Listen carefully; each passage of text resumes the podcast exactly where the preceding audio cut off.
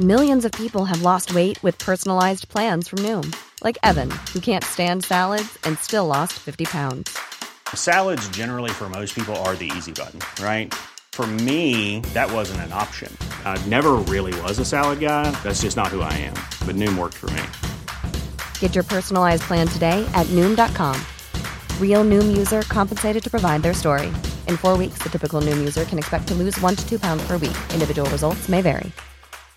Imagine the softest sheets you've ever felt. Now imagine them getting even softer over time. That's what you'll feel with Boll & Branch's organic cotton sheets. In a recent customer survey, 96% replied that Boll & Branch sheets get softer with every wash. Start getting your best night's sleep in these sheets that get softer and softer for years to come. Try their sheets with a 30-night guarantee. Plus, get 15% off your first order at bollandbranch.com. Code BUTTERY. Exclusions apply. See site for details.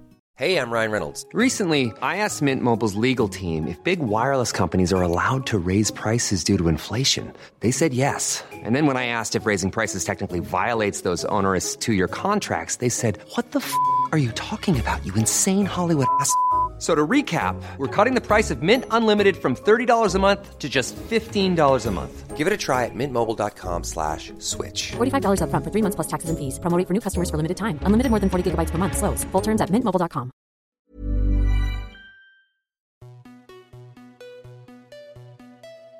Bonjour à toi, chère auditrice, et bienvenue dans la saison 2 du podcast Parents Informés. Moi, c'est Charline, la créatrice de ce podcast, dans lequel je te propose de l'information sur la grossesse, la petite enfance et l'enfance, sous forme de conversations détendues avec des intervenants spécialisés.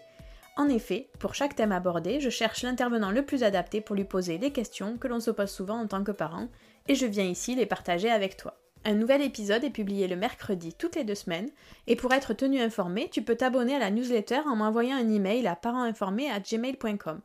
Si tu aimes ce podcast, parle-en autour de toi pour le faire connaître à tes amis ou à ta famille. Cette semaine, je souhaite la bienvenue à Céline dans la communauté Patreon du podcast. Merci à elle de soutenir financièrement ce podcast. Et si comme elle, tu as envie de faire partie de cette communauté et d'accéder à des contenus exclusifs, tu peux t'abonner pour quelques euros par mois sur le site www.patreon.fr/parentsinformés. Je te mets le lien dans les notes descriptives de l'épisode. Pour ce 37e épisode, je reçois Élise Marsand, présidente de l'association Maman Blues, avec qui nous avions fait l'épisode 21 sur la dépression du postpartum, et Élodie Emo, infirmière puéricultrice, avec qui nous avions fait l'épisode 29 sur la communication bienveillante. Je suis ravie de les retrouver toutes les deux pour un regard croisé sur les difficultés maternelles. Tu as sûrement déjà entendu une phrase comme « Tu verras, avec l'instinct maternel, ça se fait tout seul » ou encore « Dès que tu vas le voir, tu vas l'aimer ce bébé » ou encore « Un bébé, c'est que du bonheur ». Toutes ces phrases, que l'on entend encore si souvent, mettent une pression très forte sur les parents et les mères en particulier. Pourtant, la réalité du postpartum et de la relation parent-enfant est bien différente et souvent beaucoup plus compliquée. Et quand ça se complique, on ne sait pas toujours vers qui se tourner. C'est de tout cela dont il est question dans cet épisode où l'on parle des difficultés qui arrivent parfois dès la grossesse, de la prise en charge, de l'accès à l'information et même de l'éducation dès le plus jeune âge. On parle aussi des ressources qui peuvent nous aider, de la place du coparent et de la société dans son ensemble. Avant de te laisser écouter l'épisode, je tiens à souligner l'énorme travail qu'a fait l'association Maman Blues avec le gouvernement sur l'application des 1000 premiers jours. Si tu sens que tu éprouves des difficultés maternelles, d'abord sache que tu n'es pas seule. Ensuite, tu peux désormais passer le PDS, qui est une échelle de scorage de la dépression du postpartum, directement sur l'application des 1000 premiers jours, et tu pourras être recontacté par l'association pour être entendu et orienté. J'espère que cet épisode te plaira et te souhaite une belle écoute. Bonjour Élise, bonjour Élodie. Bonjour Charline. Et merci d'avoir proposé cet épisode, puisque c'est vous qui m'avez proposé cet épisode et j'en suis ravie. Avec vous, on va parler de la difficulté maternelle ou des difficultés maternelles, parce que c'est pas au singulier malheureusement. Avant de rentrer un peu plus dans le détail, est-ce que vous pouvez nous dire quelle est la différence entre difficulté maternelle et dépression du postpartum, difficulté maternelle et baby blues, et qu'est-ce qu'on met du coup dans difficulté maternelle ? En fait, je me suis permise de reprendre que nous, on met sur notre site internet concernant la difficulté maternelle, puisqu'on indique que cela recouvre en fait l'ensemble des manifestations émotionnelles, psychiques et somatiques qui surgissent pendant la grossesse ou après une naissance et dont les effets et les conséquences seront perceptibles tant chez la mère que chez l'enfant. C'est des manifestations qui sont soudaines ou insidieuses, ça dépend, qui sont peu prédictibles. On ne sait pas si une maman va faire une difficulté maternelle. Il y a des facteurs aggravants, mais on ne peut pas prédire qu'une femme nécessairement va tomber dans la difficulté maternelle. Et cette difficulté, elle peut se cristalliser dans des troubles psychologiques ou physiques qui va nécessiter un suivi adapté, approprié. Et la DPP, pour ma part, je pense que c'est un de ces troubles en fait, psychologiques liés à la difficulté maternelle. Je suis tout à fait d'accord sur le site Maman Blues qui était très très bien fait et on parle de cette image de cas de descente avant la chute qui est la dépression postpartum où vous comparez ça aussi à une inondation et où quand l'eau est partie, la maison est en lambeaux et que voilà. Donc les difficultés maternelles, c'est aussi tous les problèmes qu'on peut rencontrer qui peuvent amener parfois donc à la dépression postpartum, pas systématiquement, mais en tout cas ça peut y amener souvent. C'est quelque chose qui se déconstruit en tout cas et qui nécessite, comme le dit Élise, des soins. Donc c'est un terme qui a été proposé par Jean-Marie Delassue, qui est le père un peu de la maternologie, qui était médecin, philosophe et écrivain. Et donc en fait la maternologie, c'est tout ce qui est science de la maternité, mais au niveau psychique. Aujourd'hui, on prend beaucoup en compte la maternité physique, mais c'est vrai qu'on va en reparler. Au niveau de la maternité psychique, on a encore des progrès. Élise, tu disais, ça peut être aussi pendant la grossesse. Souvent, on imagine la grossesse comme un moment idyllique où les femmes sont au top de leur féminité et de leurs cheveux tout beaux et leurs ongles tout beaux, etc. Et on a du mal à imaginer ça puisse être difficile d'être enceinte. Comment ça se manifeste la difficulté maternelle pendant la grossesse ? En fait, je pense qu'il y a beaucoup de choses qui rentrent en ligne de compte pendant la grossesse. Alors déjà, on sait que cette période-là, c'est une période de grand remaniement psychique. Il y a beaucoup de choses qui se jouent, qui se rejouent. De sa propre histoire familiale, de choses aussi que l'on a pu vivre auparavant, comme des fausses couches, comme un parcours PMA, comme un deuil périnatal. En fait, on n'est pas, on fait pas table rase au moment de donner naissance, on arrive avec tous ces bagages. Et ces bagages-là, ils peuvent avoir un impact fort pendant la grossesse, parce que, par exemple, autour des fausses couches ou du deuil périnatal, il y a toute une angoisse qui va se créer de savoir si on va mener cette grossesse à terme, de savoir si le bébé va arriver en vie, d'arriver à se projeter. Donc, la projection, elle peut être difficile à faire quand il y a déjà des choses difficiles, douloureuses, qui n'ont pas nécessairement été travaillées en plus, parce que les fausses couches, on sait qu'on les travaille peu. On ne mesure pas aujourd'hui encore combien l'impact de la fausse couche est important. Et puis, sur la question, je parlais du deuil périnatal, c'est aussi de ne pas faire un enfant de remplacement. On parle souvent, j'ai réparé ma précédente grossesse, j'ai mon enfant arc-en-ciel, enfin, c'est l'enfant d'après. Et c'est aussi très difficile de se projeter avec cet enfant quand, au préalable, il y a eu la mort et pas la vie. Donc, la période de la grossesse, elle peut être extrêmement difficile aussi d'un point de vue physique. Toutes les grossesses ne sont pas idylliques physiquement, loin de là. On dit que ce n'est pas une maladie, mais quand même, parfois, on peut se demander si on n'est pas en plein dedans. Et ça peut être extrêmement impactant. Ça peut générer aussi beaucoup d'angoisse quand les grossesses sont compliquées physiquement. Et même sans être très, très compliquées. Il y a énormément d'examens pendant la grossesse. Il y a beaucoup d'informations. Beaucoup de... il ne faut pas fumer, il ne faut pas boire, il faut avoir une alimentation saine. Il y a beaucoup de... Je cherche le terme.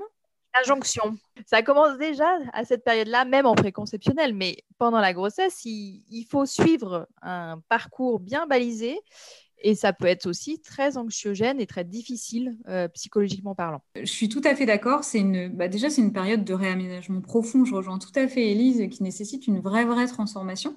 Donc, et pendant la grossesse et qui va continuer au moment de la naissance de l'enfant. Donc, je rejoins tout à fait Élise. Et en fait, c'est une mobilisation de l'histoire tout entière et c'est l'inconscient qui est aux manettes en fait. Et c'est ça qui va pouvoir... Alors, parfois en prénatal et après... Quand l'enfant arrive, mais du coup, c'est les choses qui ne sont pas réglées, qui vont venir prendre les commandes, venir mettre la maman à mal, et on va voir les signes cliniques après, mais ça va faire écho à l'image aussi qu'on a de la maternité, de quelle manière on se projette entre l'enfant imaginaire et l'enfant qu'on va trouver réel. Et donc, il y a une certaine continuité entre l'anténatal et le postnatal. Donc, en effet, ça ne vient pas à la naissance de l'enfant. Il y a déjà des choses qui sont en train de se jouer quand la maman est enceinte et qui se prépare. Après, je rejoins Élise aussi par rapport aux injonctions sociétales qui sont et très très fortes pendant la grossesse et très très fortes aussi à la naissance du bébé, où on imagine que les aménagements avec la naissance d'un bébé sont relativement superficiels. On doit s'adapter au rythme, évidemment que c'est un être qui est très dépendant, mais on mesure pas l'impact du réaménagement et de la mobilisation que ça demande à la maman d'avoir un enfant, en tout cas chez certaines femmes. Et je dirais aussi qu'au niveau pression sociétale, il y a aussi le fait que c'est difficile à verbaliser tout ça. Et les mères, les grands-mères, vu qu'elles ne verbalisaient pas les difficultés, que ce n'était pas dans l'air du temps, que ce n'est pas ancré dans les sociétés, bien, du coup, elles renvoient une image en plus aux filles qui deviennent mères aujourd'hui ou qui ont été mères il y a quelques années, une image sans faille d'une mère un peu parfaite, très très forte. Et donc, il y a ça aussi qui peut jouer dans les histoires transgénérationnelles et les histoires familiales. C'est le fait que vu que ce n'était pas verbalisé, ce n'était pas dit, c'est normal d'être un peu débordé, c'est normal de ne pas y arriver forcément bien. Et du coup, ça aide pas à prendre la parole et à déculpabiliser les mères qui peuvent ressentir des difficultés. Et à contrario, je me permettrais, sur les lignées où justement il y a des traumatismes, où il y a eu des choses qui ont été difficiles dans la famille, dans le lien mère-fille ou dans le lien parent-enfant, ça peut aussi ressurgir dans une peur de refaire, d'être la mère qu'on a eue. Et ça peut prendre énormément de choses, parasiter son propre rôle et se télescoper et donc avoir du mal à rentrer dans ce rôle qui nous incombe, là, quand il est là, déjà pendant la grossesse, mais aussi dans le postpartum, et de se dire, j'ai pas envie d'être comme ma mère, sauf que ça prend tellement de place qu'on n'arrive pas à faire le lien sans être dans cet effet miroir. Et est-ce qu'une femme qui présente des signes de difficultés maternelles pendant la grossesse va être plus sujette à moins bien vivre son postpartum derrière et à avoir plus de difficultés maternelles aussi dans l'accueil du bébé, où il n'y a pas forcément de lien entre les deux, il peut se passer un switch au moment de la naissance. Est-ce qu'il y a un lien ou pas ? Alors moi, je dirais qu'il peut y en avoir un. Après, ça va dépendre aussi de la manière dont les difficultés maternelles pendant la grossesse, les difficultés de grossesse vont être prises en compte. C'est-à-dire que quels soins, quelle place de liberté de parole on va offrir à cette femme pour régler certaines choses, pour en tout cas lui permettre de comprendre certaines choses. C'est vrai que quand il y a des difficultés pendant la grossesse et qu'il n'y a rien qui est fait ou rien qui est entendu, en tout cas, il peut peut-être y avoir plus de facteurs de risque pour qu'il y ait quelque chose au niveau de la naissance et en postpartum. En fait, ce qu'on voit, c'est que la prise en charge, l'accompagnement, le soutien qui va être mis en place pendant la grossesse peut vraiment justement arrêter ce cycle de difficultés et faire en sorte que la pré-naissance soit beaucoup plus apaisée, où les choses ont déjà été posées pendant cette période de grossesse qui, pour le coup, se fait face à soi-même, entre guillemets. Il y a le bébé, mais il est in utero. Mm-hmm. Et donc, il n'y a pas cette question de responsabilité qui est complètement inhérente au rôle de mère. Là, on peut travailler sur soi sans être... pas parasité, ça ne va pas être le terme, mais sans être accaparé par le fait qu'on doit s'occuper du bébé. On peut vraiment avoir un travail de fond qui s'amorce et qui permette éventuellement, pour certaines, de mettre en place un traitement médicamenteux s'il y en a besoin. Pour d'autres, pas nécessairement, mais en tout cas, de préparer ce postpartum avec un relais à la maison ou via la PMI. Enfin voilà, je pense que le moment clé de la grossesse, il est hyper important en termes d'accompagnement et de prise en charge pour que derrière, ça ne se répercute pas sur quelque chose d'aussi douloureux en postpartum. Et nous, c'est ce qu'on voit pour certaines femmes, il n'y a pas de difficulté en fait en postpartum. Pour d'autres, il y en a parce qu'il n'y a pas eu de prise en charge. Oui, donc la prise en charge dès les premiers signes pendant la grossesse est primordiale pour atténuer l'effet que ça peut avoir après en postpartum. Tout à fait. Mais plus on est sensibilisé à l'intérêt, l'importance de la prise en charge holistique, c'est-à-dire le corps et l'esprit sont liés et la maternité, c'est le corps et l'esprit, plus on va donner autant d'importance aux soins psychiques, entre guillemets, plus on va réussir à faire de la prévention précoce et à éviter des dépressions postpartum, à éviter des problématiques où l'interaction avec le bébé va être altérée. On va retrouver des mamans qui vont avoir une absence de plaisir à s'occuper de leur enfant et donc, dans des grandes difficultés qui peuvent être extrêmement paralysantes. Et puis, si elles ne sont pas... Je parlais de l'image de la descente, de la descente, de la descente. Au bout d'un moment, il faudrait mettre un filet et dire « Stop, on est là, on prend le relais et on va t'aider à remonter la pente. » C'est ça que je veux dire. Comment on fait la différence entre des difficultés normales, entre guillemets, qui sont liées au chamboulement de l'arrivée de bébé et des difficultés plus importantes qui nécessitent une prise en charge? En fait, déjà, on sait que tout n'est pas difficulté maternelle, fort heureusement. On peut prendre, par exemple, le baby blues qui commence au 3e jour, normalement, en général, qui va durer jusqu'au 15e jour, environ, hein, c'est toujours... bon. Et donc, c'est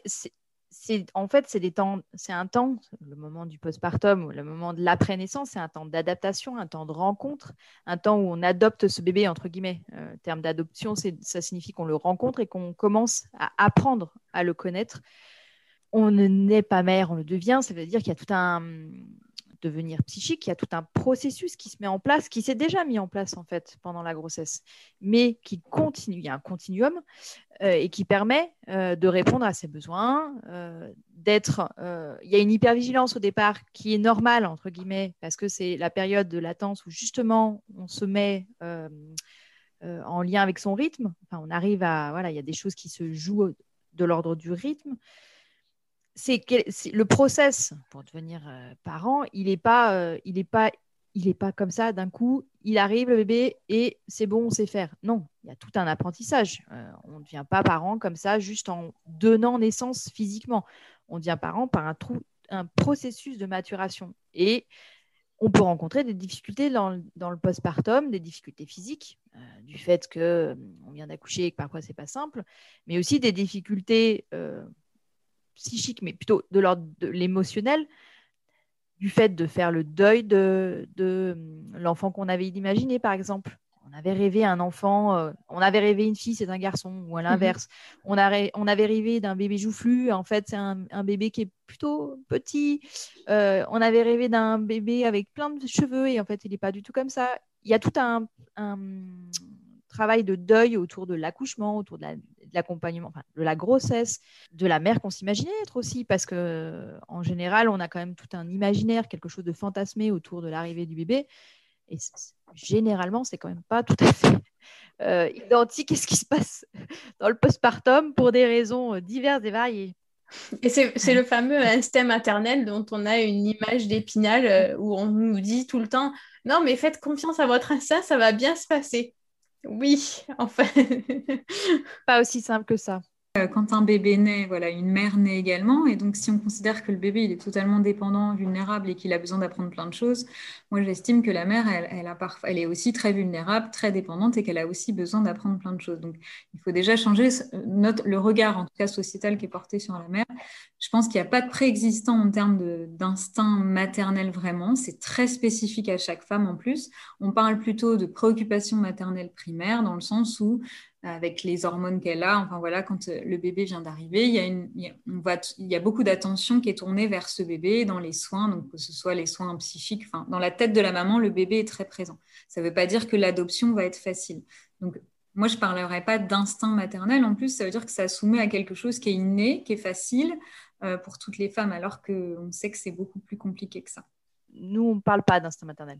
Il peut y avoir un sentiment maternel, un élan maternel, mais par des instincts, ça signifierait nécessairement qu'on ait les données, qu'on soit seulement des mammifères. Sauf que l'homme, l'être humain en soi, il n'est pas que mammifère. Il a aussi toute son histoire, il a son fonctionnement, son libre arbitre, ses pensées. Il y a toute cette conscientisation aussi du rôle de parent. Donc, on n'est pas... effectivement, on n'est pas parent, c'est pas inné. En fonction de l'enfant aussi qu'on va avoir face à soi, les choses vont bouger. Il n'y a rien qui est défini en fait. Notre place, elle bouge énormément et elle bouge de la naissance à toute une vie en fait. Elle peut bouger parce que cet enfant, il va arriver aussi avec ses particularités, avec ce qu'il est intrinsèquement parlant, avec son histoire aussi de vie, avec un parcours PMA, avec une grossesse, avec une prématurité à la fin, avec peut-être la découverte d'un handicap. Donc, ce qui se joue à ce moment-là, c'est de l'ordre de la rencontre et c'est une rencontre qui va se faire plusieurs fois. Ce n'est pas quelque chose où on va le rencontrer. On peut tomber en amour. Il y a des femmes qui le disent très bien au premier regard. elles ont su qu'elles aimaient cet enfant du plus profond de leur cœur. Mais sauf que là, au-delà de l'amour qu'on peut leur porter, c'est bien autre chose qui se joue dans la naissance. C'est aussi se sentir mère, devenir mère et se sentir mère de cet enfant. Ouais, je dirais que c'est même une renaissance en fait. On est quelqu'un et puis on devient mère et on devient un petit peu quelqu'un d'autre. C'est-à-dire qu'on vient rencontrer une partie de soi qu'on ne connaissait pas bien. Et puis, je suis d'accord avec Élise, c'est une rencontre qui se fait à deux. C'est-à-dire que le bébé, ce n'est pas un écran de cinéma tout blanc. Il a déjà son histoire, il a déjà certaines choses qui lui sont innées. Et donc, c'est avec cette interaction que les choses vont se faire. Ça va renvoyer forcément à l'enfance, à l'adolescence. Maintenant, on parle de matrescence, beaucoup. Donc, c'est vrai que c'est un phénomène qui est progressif. Donc, la mère... Tout son désir de mère qui se crée depuis l'enfance, qui a évolué au fur et à mesure de l'adolescence, et puis les choses qui ne sont pas réglées vont rejaillir à ce moment-là, et c'est de ça que va naître cette histoire. Et c'est aussi de là, alors comme le disait Élise, il y a des mères en effet pour qui c'est facile, pour qui l'amour est facile, et puis pour d'autres pour qui des questions non réglées, ou parfois des choses dont elles n'avaient pas conscience, vont venir rejaillir dans cette nouvelle histoire avec ce bébé qui vient d'arriver. Vous parlez toutes les deux de cet amour au premier regard, on comprend bien que c'est pas le cas de toutes les mamans et de tous les parents. À quel moment on doit s'inquiéter de ne pas ressentir ce lien qui se crée avec son enfant ? Alors, on parlait du baby blues, en effet, on donne des normes, mais c'est à peu près le baby blues, on dit qu'il ne doit pas excéder au-delà de 15 jours, c'est assez rapide, donc... Au-delà de 15 jours, s'il y a des choses qui persistent, des signes qui persistent, et souvent, quand on regarde vraiment bien, c'est des mamans qui vont demander à l'aide. Alors, ça peut être par des somatisations du bébé, puisque le bébé, il n'est pas en mesure de parler pour le moment. Donc, le bébé, il va souvent somatiser. Ce qu'on appelle par somatisation, ça peut être des signes physiques qui vont venir inquiéter les parents. Mais souvent, quand on réfléchit bien, c'est des mères qui vont venir appeler à l'aide, en tout cas qui vont solliciter soit des associations, soit des corps professionnels. Mais voilà, donc je pense qu'il faut être vraiment très vigilant et très sensible à ça quand on a une maman d'un bébé de 3 semaines, je dirais à peu près à partir de ce moment-là, qui va venir solliciter, soit pour des somatisations du bébé, ou alors dire voilà mon bébé pleure toute la journée. Alors parfois il y a des causes physiques, évidemment, il ne faut pas les écarter, les causes pédiatriques qui peuvent donner ça, ou une maman qui va verbaliser une grande fatigue, ou des choses peut-être où on va se dire là, elle ne se sent pas très, très bien. On est sorti de la période du baby blues. Et c'est l'accumulation aussi des signes et leur continuité dans le temps qui vont faire qu'on va s'inquiéter. Mais c'est vrai que plus tôt, on va être présent, on va soutenir. Plus facile, ça va être de voir l'évolution en fait, des choses et des symptômes que la maman va avoir. Oui, et puis je voulais rebondir juste sur la question de l'amour au premier regard. C'est aussi ce temps-là de la rencontre, de la première rencontre. Il peut être différé pour des causes variées, mais je pense notamment à la césarienne. Toutes les femmes ne rencontrent pas leur enfant quand elles donnent naissance. Et parfois, ça peut se faire 2, 3 heures, 1 jour, 2 jours, en fonction aussi si le bébé arrive en bonne santé. Il peut être aussi transféré, elles peuvent ne pas le voir de suite. Et ça va reporter cette rencontre. Et parfois, cet amour, il peut justement mettre un peu plus de temps à se mettre en place parce que la rencontre ne s'est pas faite la première fois, mais c'est pas grave en soi que la rencontre ne se fasse pas au premier instant. Elle peut se faire dans le temps un peu plus tardivement. Mais ce qui est important, c'est surtout que les femmes effectivement puissent verbaliser que quand elles l'ont rencontré, ça n'a pas été simple, ça n'a pas été l'amour au premier regard. Et par la suite, c'est quelque chose qui a persisté. Pour certaines, elles le disent très bien. Elles évoquent le fait qu'à la naissance, elles n'ont rien ressenti du tout. Il n'y a rien eu pour cet enfant. Et le verbaliser, c'est déjà lui donner corps à ce sentiment-là. Et c'est aussi proposer à cette femme, même avant. Moi, je dirais que du moment où on verbalise des choses, il faut qu'elles soient entendues et accompagnées. Et ensuite, voir dans le temps si ça persiste. Et effectivement, c'est la persistance, le côté aussi parfois insupportable des choses qui va faire penser qu'il y a des difficultés qui sont en train de s'installer et qu'il faut prendre en charge rapidement. D'accord. Par rapport à cette difficulté-là, en quoi la présence ou l'absence du second parent, dans ces moments-là, ça joue sur le lien mère-enfant ? Moi, je dirais que la présence du coparent, elle est très importante. Alors après, on va retrouver différents types de structures familiales. Mais en tout cas, quand il y a présence du coparent, je pense que ça peut être vraiment un appui, un soutien. Et puis, ça va être la première personne qui va aussi repérer et qui va entendre peut-être les plaintes de la mère ou en tout cas les inconforts, parce qu'on sait qu'on communique beaucoup avec le verbal, mais on communique aussi de manière non verbale. Donc, cette personne, elle va capter, en fait, elle va capter des choses. Et donc, son rôle à elle, enfin son rôle, et en tout cas, il faut l'y sensibiliser. On parlera sûrement du congé paternité après, mais c'est de venir faire béquille aussi, de venir soutenir la maman dans ses difficultés, de l'aider, de pouvoir l'orienter peut-être, de l'accompagner en tout cas, aller voir des personnes qui vont pouvoir être aidants à différents niveaux. Et puis je dirais, alors quand c'est le papa, mais c'est valable aussi quand c'est le coparent, la personne qui n'a pas porté le bébé, il y a une distance émotionnelle qui est forcément différente. C'est-à-dire que quand on a porté un enfant, qu'on se sente mère ou qu'on ait des difficultés au démarrage à se sentir mère, il y a un potentiel émotionnel qui est énorme, qui fait que les émotions sont quand même décuplées, qu'elles soient positives d'ailleurs ou négatives. Et donc, je dirais que ce qui est vraiment important, c'est que le coparent, lui, il va avoir une distance plus grande qui va permettre de peut-être réagir différemment, de peut-être prendre le relais quand ça va être trop difficile pour la mère. Je vais rebondir sur ce que tu dis, Élodie. Ce qui est intéressant aussi, et c'est ce que j'ai retrouvé dans la BD de Matou et de Sophie Adriensen qui s'appelle La Remplaçante, c'est aussi que le coparent, le parent, le père ou le coparent, vient légitimer le fait qu'on devient mère. Et à travers son regard, il vient rassurer des choses parfois qui sont difficiles pour nous. Et en fait, lui, de sa place à lui, à distance, il voit aussi ce qu'on est en capacité de faire et il peut nous les montrer, nous les dire. Donc ça, je trouve ça hyper important. Et puis, la présence, le relais du coparent me semble essentiel dans le sens où, alors je pense particulièrement au primipare, mais on parle rarement, j'ai la sensation que c'est quelque chose qui se prépare peu, le postpartum, pour les primipares particulièrement. Peut-être que je me trompe, mais en tout cas, c'est la sensation qu'on a actuellement.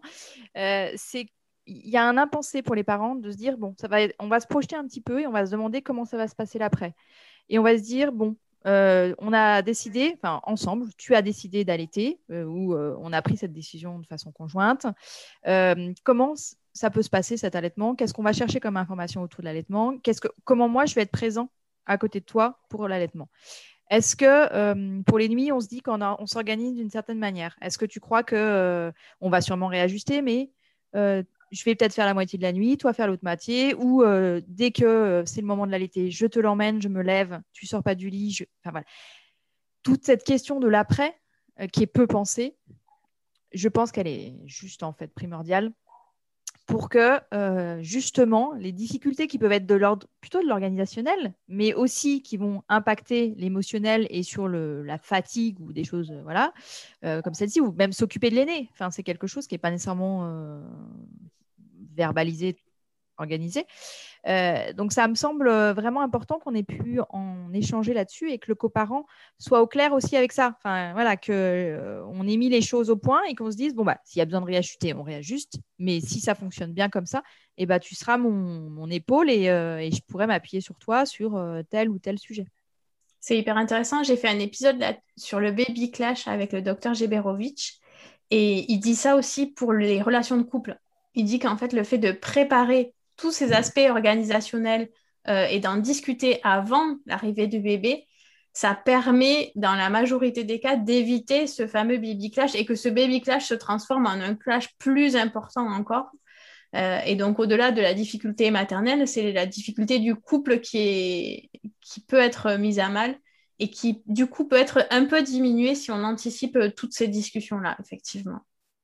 En effet, il y a un lâchage, un trou dans la raquette à ce niveau-là qui est clairement évident. Alors, je ne l'ai pas dit au début, mais c'est une des raisons pour lesquelles je suis au collectif, je suis infirmière puéricultrice, c'est parce qu'on espère qu'un jour, pris en charge par le gouvernement, soit offert aux parents la possibilité, juste après l'intervention de la sage-femme par le Prado, l'intervention de puéricultrices de ville qui vont venir aller interroger tout ça et aussi le côté organisationnel et dans le couple et aussi dans ce qui peut être matériel de puériculture et autres. Parce qu'en effet, plus on est prévenu, plus on sait quels sont les besoins aussi du bébé. Parce que dans la société, on nous dit qu'un bébé à 5 mois, ça fait ses nuits. La réalité est quand même très différente des choses. Après un an, il y a 50% des bébés qui ne dorment pas encore. Je veux dire, plus les parents sont prévenus par rapport à beaucoup de choses et ont les outils nécessaires pour y faire face, plus ça peut diminuer et des conflits de couple et des difficultés maternelles. Et en tout cas, les parents sauront aussi vers qui se tourner en cas de problème plus important. Mais justement, qu'est-ce qu'il y a qui existe pour les parents dans ces cas-là, quand on sent que ça ne va pas, ou juste quand on en a besoin, en fait, parce qu'on n'est pas obligé d'attendre que ça aille pas pour faire appel à ces ressources-là. C'est même mieux si on anticipe, j'imagine. Donc, qu'est-ce qu'on a à notre disposition quand on devient parent pour faire tout ça? Je tiens à souligner quand même, là, justement, on fait un podcast. Élise, elle a mis en place, c'est quand même vraiment une association d'intérêt public. Alors, il n'y a pas que ça, je vais détailler après, mais je veux dire, l'association Maman Blues, c'est quand même quelque chose de super qui permet d'offrir un espace de parole aux mamans. Et je pense qu'il y a beaucoup de mamans. On voit beaucoup de témoignages de mamans qui ont trouvé beaucoup de réconfort dans cette association. Donc déjà, il y a des travails associatifs qui existent en France. Après, à la sortie de maternité, normalement, donc je vous parle des infirmières puéricultrices de ville, mais c'est pas encore démocratisé et c'est pas encore gratuit. Mais j'espère qu'un jour on y viendra. Mais il y a aussi les PMI. Donc dans les PMI, c'est des équipes pluridisciplinaires avec des sages-femmes, des psychologues, des infirmières puéricultrices, des médecins, parfois des auxiliaires de puériculture. Et donc ça peut être aussi quelque chose qui est expliqué à la maternité ou expliqué par la sage-femme du Prado. Et là-bas, les mamans, les parents vont pouvoir trouver des espaces où peser leurs enfants, mais aussi des espaces de parole, des accueils parents-enfants parfois où les enfants vont pouvoir jouer, des choses comme ça. Donc, il y a beaucoup de choses de proposer en PMI. La PMI, ce qu'il y a, c'est que ça touche environ 15% des parents en France, parce qu'il y a des gens qui ne veulent pas aller en PMI parce qu'ils les associent à la protection de l'enfant, et puis parce que la PMI a d'autres rôles et d'autres missions et qu'elle ne peut pas couvrir toutes les naissances en France. Après, il y a aussi, pour vraiment, quand on va identifier des problématiques, ça peut être les sages-femmes, ça peut être aussi la famille, il y a ce qu'on appelle les unités spéciales d'accueil mère-bébé, où il y a une hospitalisation qui est possible, et là où on va prendre en soin dans tous ces aspects, la maman et le bébé en hospitalisation conjointe, pareil, des équipes pluriprofessionnelles, pluridisciplinaires qui vont, alors ça va être des séjours plus ou moins longs, le temps que la maman retrouve les ressources nécessaires et aussi prenne soin d'elle pendant ces temps-là. Il y a aussi les lieux d'accueil parents-enfants. Donc, par exemple, à Dijon, on a La Marine. Alors, c'est pour les enfants qui viennent de naître jusqu'au 1 an. Et en fait, c'est un espace où les parents peuvent venir avec leurs enfants, se poser, manger là-bas, faire jouer leurs enfants et puis discuter, parler des problématiques qu'ils peuvent rencontrer. Et parfois, en cas de difficulté maternelle, ça peut être par exemple la PMI qui va orienter vers cet espace-là. En fait, ce qui est important, c'est qu'il y ait bien du relais et du maillage entre les différents intervenants, entre les associations, les PMI et les services de soins existants. Alors, la difficulté aujourd'hui des unités mère-bébé, c'est le nombre de places, qui est d'environ de 80 à 100 places d'hospitalisation sur la France entière. Donc, c'est extrêmement limité. Grosse difficulté à pouvoir prendre en charge toutes les femmes, sachant que toutes n'auront pas besoin d'une prise en charge en unité. Mais si on en fait la demande, ça peut être compliqué d'avoir une place dans des délais courts. Grâce, je dirais, quand même au rapport de la commission des 1000 jours qui a été rendu en septembre 2020, il a été préconisé la création d'une 10aine d'unités mère-bébé sur le territoire. Donc, ça ne sera pas immédiat, mais nous espérons bien que ça va pouvoir se mettre en place. Quand il n'y a pas de place en unité mère-bébé, alors certaines font du temps plein et d'autres font de l'hospitalisation de jour et d'autres proposent les deux. Ce qu'il faut savoir, c'est que certaines proposent aussi des consultations directement sur place sans hospitalisation. Donc ça, c'est important de savoir qu'on peut aussi consulter sur les unités mère-bébé. Pas toutes, mais certaines. D'autre part, quand il n'y a pas d'hospitalisation, à domicile, on peut faire appel à une TISF, une technicienne d'intervention sociale et familiale. Ce sont des personnes qui sont formées à intervenir dans les familles lors de changements de vie, de difficultés passagères. Les prestations sont calculées en fonction du quotient familial et en fait, il y a un premier rendez-vous avec l'équipe, une TISF et la personne responsable de l'équipe de TISF pour définir les besoins et le temps d'intervention au domicile. Et elle va pouvoir intervenir 1-2 heures par semaine, voire parfois plus. Après, plus le quotient familial est élevé, plus le tarif horaire sera élevé aussi. Donc, parfois, c'est compliqué de mettre en place ce dispositif-là, mais ça existe. Après, elles ne sont pas assez nombreuses. Je dis « elles » parce que c'est assez souvent des femmes, mais elles sont très peu formées à la périnate, un petit nombre. Et donc, ce serait aussi important qu'il puisse y avoir un nombre un peu plus conséquent de personnes formées dans l'intervention.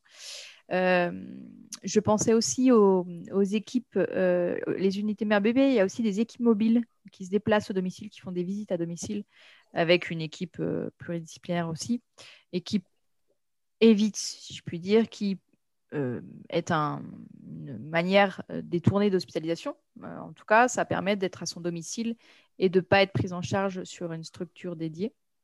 Ça permet parfois aussi de garder des repères, en fait, parce que la perte de repères est importante pendant ces périodes-là. Et l'hospitalisation peut faire peur, justement, parce qu'on va devoir intégrer un nouveau lieu et où on n'est pas... On a déjà le terme d'hospitalisation est stressant. Ça fait peur d'être hospitalisé. Donc, de se dire qu'on peut rester chez soi avec une équipe mobile qui se déplace, c'est quand même assez précieux. Après, il n'y en a pas non plus énormément. Et puis, oui, on n'a pas rebondi non plus sur tout ce qui est libéral. Il y a les psychologues libérales avec une étiquette périnate. Il y en a quand même un certain nombre qui sont formés.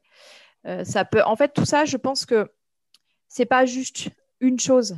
Comme le disait Élodie, c'est aussi quelque chose où les acteurs, les intervenants vont rentrer en lien pour proposer un étayage conséquent et qui soit le plus adapté, au plus près des besoins de la femme, du bébé et du couple, en fait, le couple parental. Donc, ça peut être la TISF à domicile quand la mère n'est pas prise en charge à l'unité mère-bébé. Ça peut être l'unité en même temps avec un suivi en libéral à côté pour aller travailler sur pourquoi cette naissance est difficile et qu'est-ce que ça génère en soi. Je pense que c'est plutôt quelque chose qui se construit autour de la femme, autour du couple parental et du bébé, pour pouvoir proposer vraiment quelque chose qui soit très, très conséquent. Alors, pas en termes de beaucoup d'interventions, mais qui ait un impact fort dans l'amélioration de la situation. Après, sur la question de l'information aux parents, moi, je vais plus loin. Je pense qu'on est sur... c'est de l'éducation, en fait. Pour moi, c'est primordial d'en parler bien plus tôt que ça. Du moment où j'aurais tendance à dire au collège, peut-être plus le lycée, les enfants apprennent le cycle reproducteur, ils voient comment on fait les bébés et tout ça. Mais sur tout ce qui est... une fois qu'on a un bébé, ça fait quoi d'avoir un bébé ? On n'en parle pas du tout aux ados en général. La découverte qu'ils font, c'est quand ils deviennent eux-mêmes parents ou quand ils vont éventuellement s'occuper de leur petit cousin, mais ça ne sera jamais leur enfant, donc ça sera toujours différent. Donc, moi, je vais vraiment sur la partie éducation, en disant que, en fait, montrer aux gens, et ça se fait dès le plus jeune âge, que devenir parent, ce n'est pas inné et que ça peut être compliqué, c'est important pour qu'il n'y ait pas tout ce fantasme autour de la maternité, de la parentalité, et en se disant, effectivement, devenir parent, c'est très ambivalent, ça met en branle plein de choses, c'est très agréable parfois, c'est beaucoup de bonheur ou pas, ça peut être aussi très, très difficile, et tout est OK, en fait. C'est en fait sortir de ce truc où il n'y aurait qu'une vision, un truc hyper unilatéral, il n'y a que ça, la maternité égale bonheur. Non. La maternité, c'est plein de choses. La parentalité, en général, c'est bien plus que ça, en fait. Une petite fille de 3 ans et un petit garçon de 2 ans. Et j'étais puéricultrice avant d'avoir mes enfants, mais je vous rejoins complètement et totalement. Il y a un pédiatre qui me disait récemment, je pense qu'il faudrait faire des entretiens même en préconceptionnel, des séances de préparation en préconceptionnel. Donc, lui aussi, il a identifié le vrai manque. Et même si on a des informations, en fait, quand on devient parent, on n'est que parent, on n'est pas professionnel. Et il y a des choses qu'on a besoin de revoir, qu'on a besoin d'entendre, on a besoin d'être reguidé Et donc, oui, la sensibilisation et l'éducation au plus jeune âge, je suis ultra pour aussi. Et tu pointes le doigt sur quelque chose d'hyper important, c'est que justement, quand on est professionnel de santé, on est censé savoir. Et pour les femmes qui vivent des difficultés maternelles, quand elles sont professionnelles de santé, c'est extrêmement difficile d'aller chercher de l'aide. Souvent, elles consultent très éloignées de chez elles pour éviter de tomber sur leurs collègues. Donc, ça veut tout dire. Ça signifie qu'en fait... elles sont censées savoir, donc elles n'ont rien à en dire. Et ça, je trouve ça extrêmement violent pour celles qui vont se retrouver dans cette situation, parce que ça va, ça va avoir un impact sur la prise en charge, sur la mise en place de cette prise en charge, quand est-ce qu'elle va se mettre en place, parce qu'elle va se faire souvent très tardivement, parce qu'on essaye d'attendre au max en se disant, bon, j'ai les billes, je suis pro, je sais savoir-faire. Non, en fait, on est juste parents à ce moment-là. Et le côté pro, il disparaît. Et en suivant toute notre histoire, c'est ça qui ressurgit, et c'est pas d'avoir des savoirs professionnels ou des compétences qui feraient qu'on nécessairement on saurait comment faire. Ok, j'ai une dernière question parce qu'on a beaucoup parlé de la mère et du coparent. Comment réagit le bébé dans tout ça, quand ça se passe quand la maman est touchée par la difficulté maternelle? Alors tout à l'heure, on en a un petit peu parlé, hein. Les bébés, c'est vrai que c'est des êtres de sensation qui captent beaucoup, beaucoup de choses, qui captent tout. Faut savoir que tout à l'heure, on parlait de communication. Donc, le conscient, il capte 5 à 9 informations en même temps. L'inconscient, il peut en capter 10 000. Donc, les bébés, il faut savoir qu'ils captent vraiment beaucoup, beaucoup de choses dans ce qui est non-verbal, dans ce qui est... pas forcément dans ce qui est communication verbale, pardon. Et donc, les ressentis de la mère, ils vont tout de suite être très au clair avec tout ça et les soins qui vont être faits, peut-être avec un manque de plaisir de la part de la maman qui va être en difficulté maternelle, ou les regards dans le vague, tristes, ou toutes les sensations négatives qui vont être éprouvées par la mère, les bébés, ils vont les capter. Et donc, forcément, le bébé, lui, il ne peut pas parler à la naissance, donc il va parfois non, mais souvent somatiser. C'est-à-dire qu'il va venir parler avec son corps à la maman et lui expliquer des choses. Donc, ça peut être des cas où on va retrouver des enfants, les parents qui vont avoir des pleurs peut-être plus importants que chez d'autres bébés, des bébés où on va venir parler de maux digestifs pour ne pas parler de coliques, ou des bébés avec des régurgitations, des choses comme ça où le bébé va venir parler. Comme j'ai dit tout à l'heure, il faut bien distinguer les causes qui peuvent être pédiatriques des causes somatiques, mais en tout cas, le bébé, à sa manière, il va venir témoigner du mal-être de la mère. Il va venir donner des informations. Et c'est ce à quoi aussi il faut être sensible, c'est-à-dire que c'est un couple, hein. C'est un couple, c'est même un trio avec le coparent, bien évidemment, mais ça arrive quand même souvent qu'on voit que la maman avec le bébé, parce que le papa, il est au travail. D'ailleurs, juste pour rebondir là-dessus 2 secondes, mais je pense que c'est de là aussi que naissent des problèmes de couple et des inégalités, et que plus long serait le congé du coparent, plus ça laisserait de place pour prendre un rôle plus égalitaire, pour que le coparent adopte le bébé. Et que du coup, le couple se comprenne aussi mieux. Et donc là, quand on est en consultation et puis qu'on reçoit des mamans et des bébés et puis qu'on entend, pas forcément la mère qui se plaint de ce qu'elle peut ressentir, mais qu'elle exprime des difficultés avec son bébé, là aussi, il faut avoir un regard attentif et aller entendre ce que le bébé va dire. Ce qui est difficile aussi pour les femmes, souvent d'entendre, c'est que justement, les bébés sont des éponges émotionnelles, physiques, et que ce qu'elles peuvent vivre va les impacter directement. Donc oui, effectivement, nous, ce qu'on dit tout de suite derrière, c'est aussi qu'avec un accompagnement adéquat, cet enfant, il va pouvoir s'exprimer, et cette mère, elle va aussi pouvoir s'exprimer, et que le lien va pouvoir se tisser en essayant, avec le plus de possibilités possible, de mettre à distance ce qui vient parasiter cette construction du lien. Il y a aussi des bébés qui montrent des... ce qui est intéressant, c'est les enfants qui sont des enfants, par exemple, qui vont être totalement absents à la relation. Des enfants qui dorment beaucoup. Ils se font presque oublier pour justement que la mère ne se retrouve pas trop en difficulté à s'occuper d'eux. Ça peut être des enfants qui ont des grosses difficultés au niveau de l'alimentation. Des troubles du sommeil. Il y a déjà des enfants qui montrent des troubles très tôt. Moi, pour le coup, ma fille a montré des troubles alimentaires et des troubles du sommeil assez rapidement parce que j'avais fait une dépression pendant la grossesse, donc in utero, elle avait déjà bien souffert. C'est aussi des enfants qui vont avoir de l'eczéma, par exemple, beaucoup d'eczéma. C'est aussi, à contrario, des enfants qui vont être hyper toniques, qui vont marcher super tôt, à 9-10 mois... ils sont au taquet. Donc, il y a quand même des choses qui viennent effectivement quand la mère n'est pas en capacité de mettre en mots, de verbaliser. Un enfant, quand on observe et la relation et l'enfant seul, on voit des choses.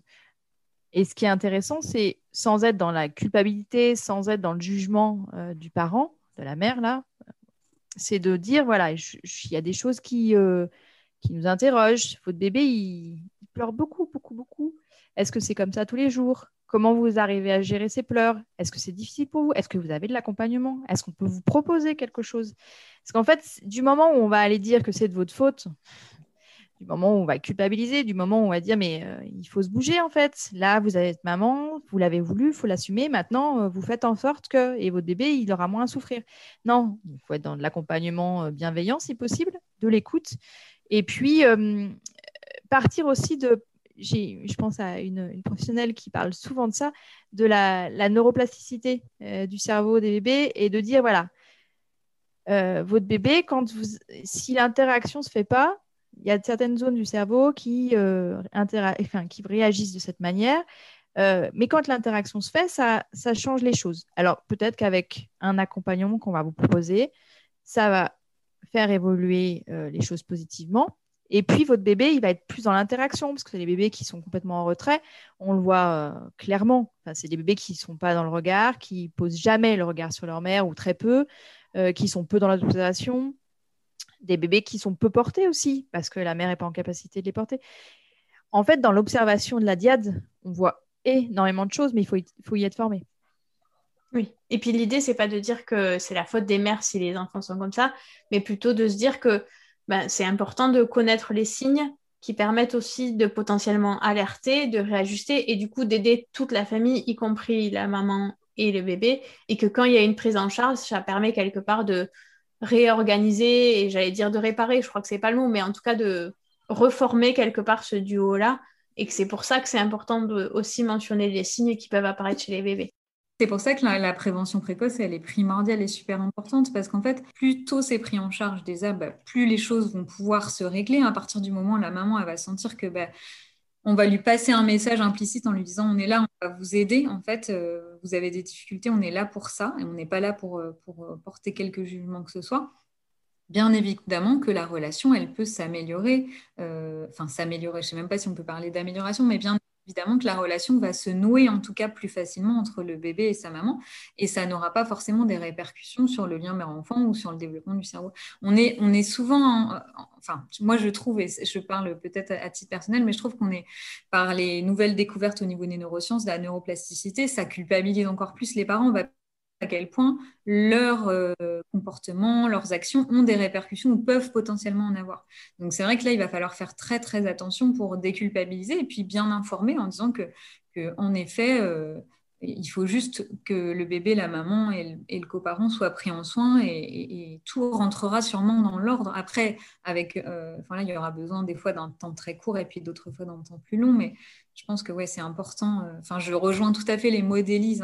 Pour moi, un soignant ou un accompagnant parental, en tout cas les personnels qui gravitent autour de ces situations-là se doivent de ne pas être dans la toute-puissance, se doivent de vraiment avoir en tête de vouloir créer des sensations positives aux personnes qui prennent en soin, ça me paraît primordial. Et ce que je trouve intéressant, c'est aussi de se rendre compte qu'un tiers neutre, indépendant de la famille, du corps famille, apporte souvent une aide totalement différente en fait. Il vient avec sa place de professionnel, quelle qu'elle soit. Et ce tiers-là, je trouve qu'il a vraiment ça peut être un tiers ou un ensemble de tiers, bien évidemment.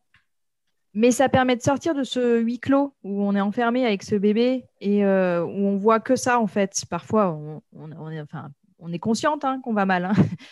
On a clairement les signes, on se connaît bien, on sait que c'est compliqué, mais on ne sait pas comment. Et ce tiers, cet ensemble de tiers ou ce tiers-là qui va venir, il va permettre de, justement à un moment donné de faire « bon, ok, là c'est compliqué ».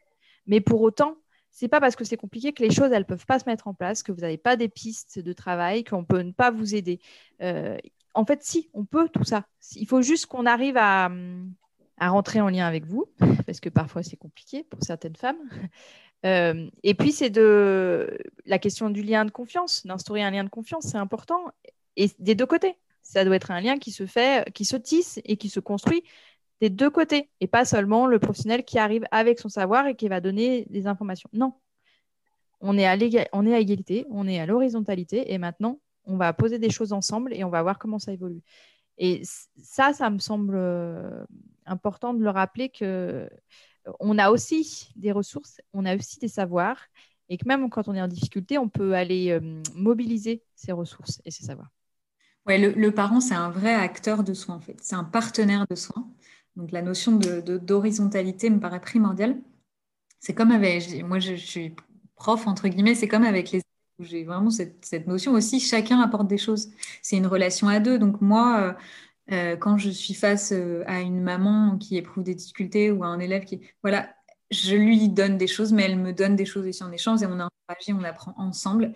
Et il ne faut pas oublier que malgré tout, hein, les professionnels ont des connaissances, mais c'est les parents qui savent mieux, enfin les mamans et les papas et les coparents qui savent mieux certaines choses en fait, de par instinct, de par leur sensation. Les bébés sont des êtres de sensation, mais nous le sommes aussi puisque c'est notre histoire. Hein. On a grandi, mais l'enfant qui est en nous est toujours très présent. Et donc du coup... quand on va en consultation, par exemple, ou que je rencontre des mamans en consultation, on a besoin d'entendre résonance à ce qu'on peut ressentir, à ce qu'on peut penser, à le verbaliser, à ce que ça devienne vraiment réel, est-ce qu'on ait des voix pour le comprendre. Bah, écoutez, c'est très intéressant. Moi, je suis très, très intéressée par tous ces sujets, évidemment. Je pense que j'ai fait le tour de toutes les questions que je m'étais notées. Est-ce que vous avez quelque chose à rajouter en conclusion ? Quelques mots. Après, je dirais bienveillance et non-jugement, deux valeurs primordiales pour guider, prévention précoce un maximum, développer l'offre de soins en France parce que c'est vraiment un axe, un enjeu de santé publique, un investissement sur l'avenir. Je le dis en tant que mère de 2 jeunes enfants avec 16 mois d'écart, je le dis en tant qu'infirmière puéricultrice, je le dis en tant que cofondatrice du collectif Je suis infirmière père. J'aimerais que dans 10 ans, j'aimerais que dans moins longtemps, on puisse avoir des offres de soins gratuites pour diminuer les inégalités sur le territoire, parce que malgré tout, il ne faut pas oublier que ce qui est payant, ça profite à certaines catégories socio-professionnelles. Donc, je salue, et c'est pour ça que je suis très, très contente de faire ce podcast avec Élise, je salue le travail d'associations comme celle d'Élise, qui sont extrêmement bénéfiques pour beaucoup de femmes. Merci Élodie. Moi, je finirais surtout en disant que ce travail, c'est un travail de fourmi.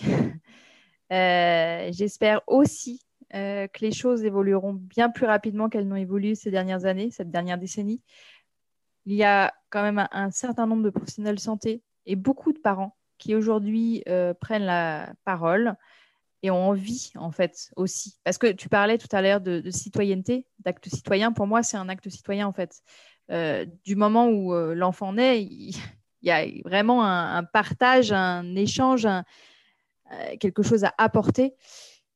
Et je pense que si on développe toute cette partie-là de le postpartum, alors pas que le postpartum d'ailleurs, c'est plutôt une globalité, mais en tout cas penser le postpartum en plus de tout le reste, ça permettra aux parents et aux enfants de prendre un chemin plutôt serein, même s'il y a toujours des difficultés, quelles qu'elles soient. On en rencontre tout le long de sa vie.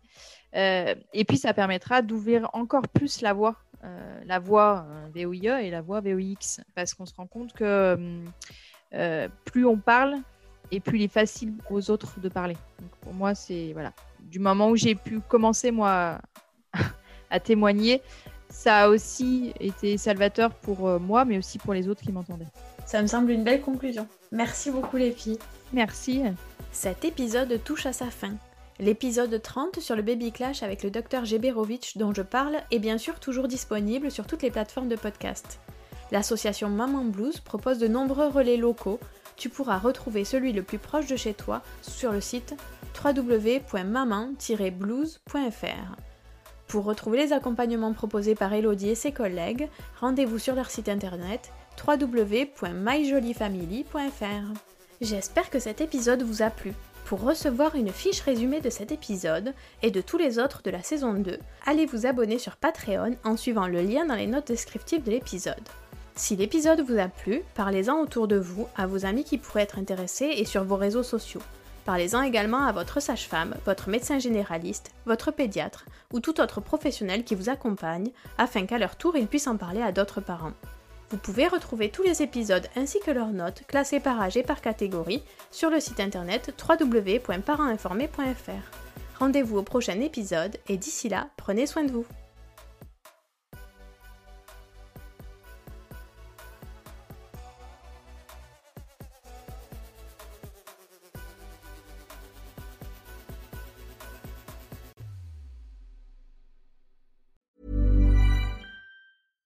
Hi, I'm Daniel, founder of Pretty Litter. Cats and cat owners deserve better than any old-fashioned litter. That's why I teamed up with scientists and veterinarians to create Pretty Litter. Its innovative crystal formula has superior odor control and weighs up to 80% less than clay litter. Pretty Litter even monitors health by changing colors to help detect early signs of potential illness. It's the world's smartest kitty litter. Go to prettylitter.com and use code ACAST for 20% off your first order and a free cat toy. Terms and conditions apply. See site for details. Hi, I'm Daniel, founder of Pretty Litter. Did you know cats tend to hide symptoms of sickness and pain? I learned this the hard way after losing my cat, Gingy. So I created Pretty Litter, a health monitoring litter that helps detect early signs of illness by changing colors, saving you money and potentially your cat's life. Pretty Litter is veterinarian developed, and it's the easiest way to keep tabs on your fur baby's health right at home. Go to prettylitter.com and use code ACAST for 20% off your first order and a free cat toy. Terms and conditions apply. See site for details. Imagine the softest sheets you've ever felt. Now imagine them getting even softer over time. That's what you'll feel with Boll & Branch's organic cotton sheets. In a recent customer survey, 96% replied that Boll & Branch sheets get softer with every wash. Start getting your best night's sleep in these sheets that get softer and softer for years to come. Try their sheets with a 30-night guarantee. Plus, get 15% off your first order at bollandbranch.com. Code BUTTERY. Exclusions apply. See site for details.